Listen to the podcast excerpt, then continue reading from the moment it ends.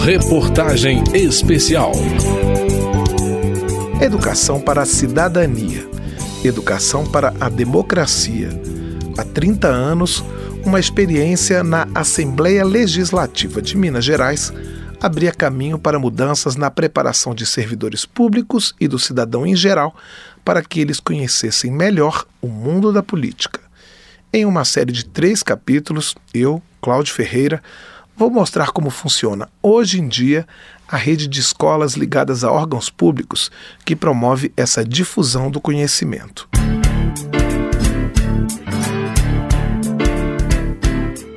É difícil encontrar uma definição exata para educação para a cidadania ou educação para a democracia.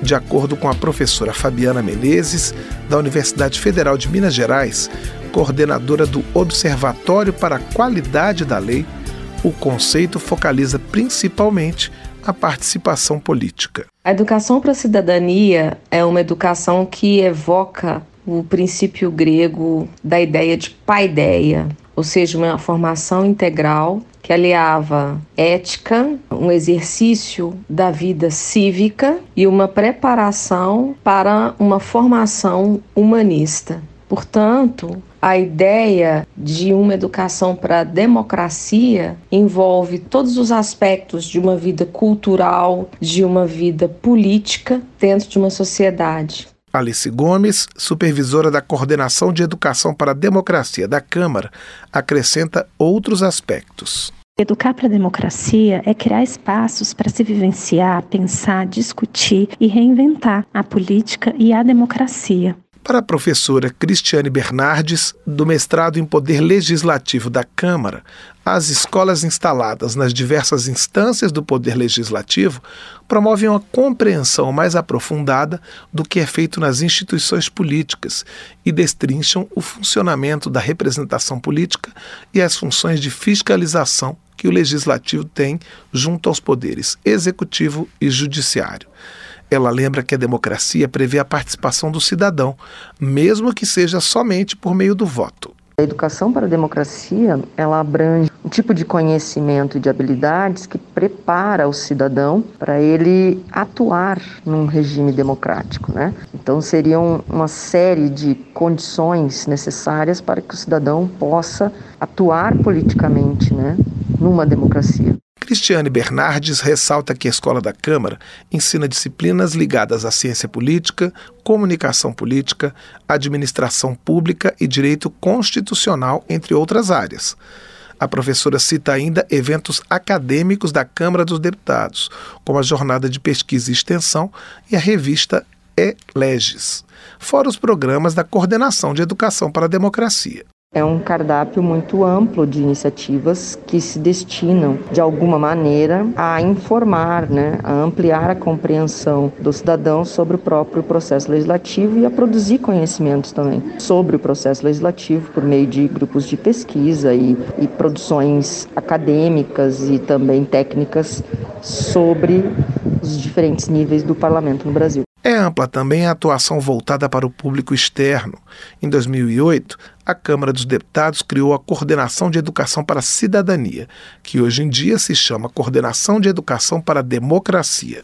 Corina Castro, coordenadora da equipe, lista os diversos programas desenvolvidos para os cidadãos, do Parlamento Jovem Brasileiro, que traz estudantes a Brasília para simularem uma sessão da Câmara, até a Missão Pedagógica no Parlamento, voltado para professores, e a Oficina de Atuação no Parlamento para a Sociedade Civil Organizada.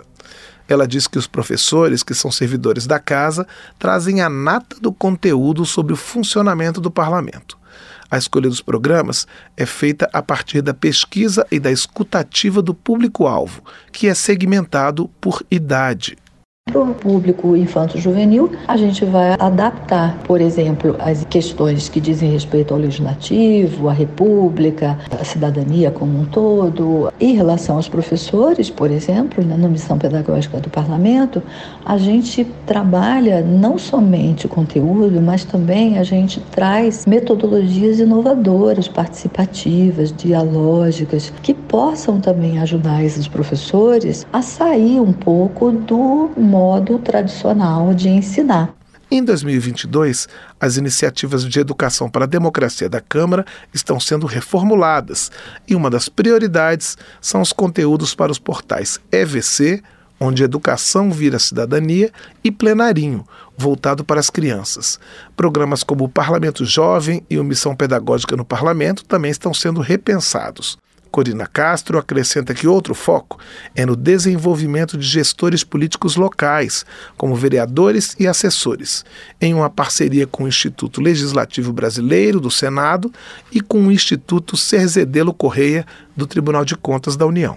Nós trabalhamos com um ciclo de palestra para vereadoras e vereadores que trabalha com vários temas diferentes, são temas que variam de acordo com a necessidade do momento. Então, nós já falamos sobre governança, já falamos sobre violência contra a mulher, já falamos sobre as eleições, e isso para vereadoras e vereadores. Alice Gomes, que também faz parte da Coordenação de Educação para a Democracia da Câmara, reforça a ligação entre política e parlamento e salienta que, em alguns programas presenciais de imersão, o cidadão entra em uma realidade que muitas vezes ele só viu pela televisão ou pela internet. Política e parlamento têm tudo a ver um com o outro, mas quando a gente fala em política e em educação, em aprender sobre política, em se educar politicamente, algumas vezes é curioso perceber que a gente não lembra do parlamento. Mas o parlamento é um local muito importante em que a gente pode aprender sobre política e sobre democracia.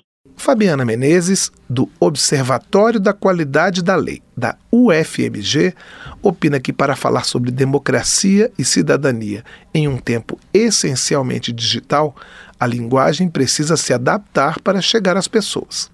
Ela também acha que deve ser levado em conta o meio e o modo pelos quais a população vivencia a democracia e a cidadania. As ações devem partir do lugar onde as pessoas vivem.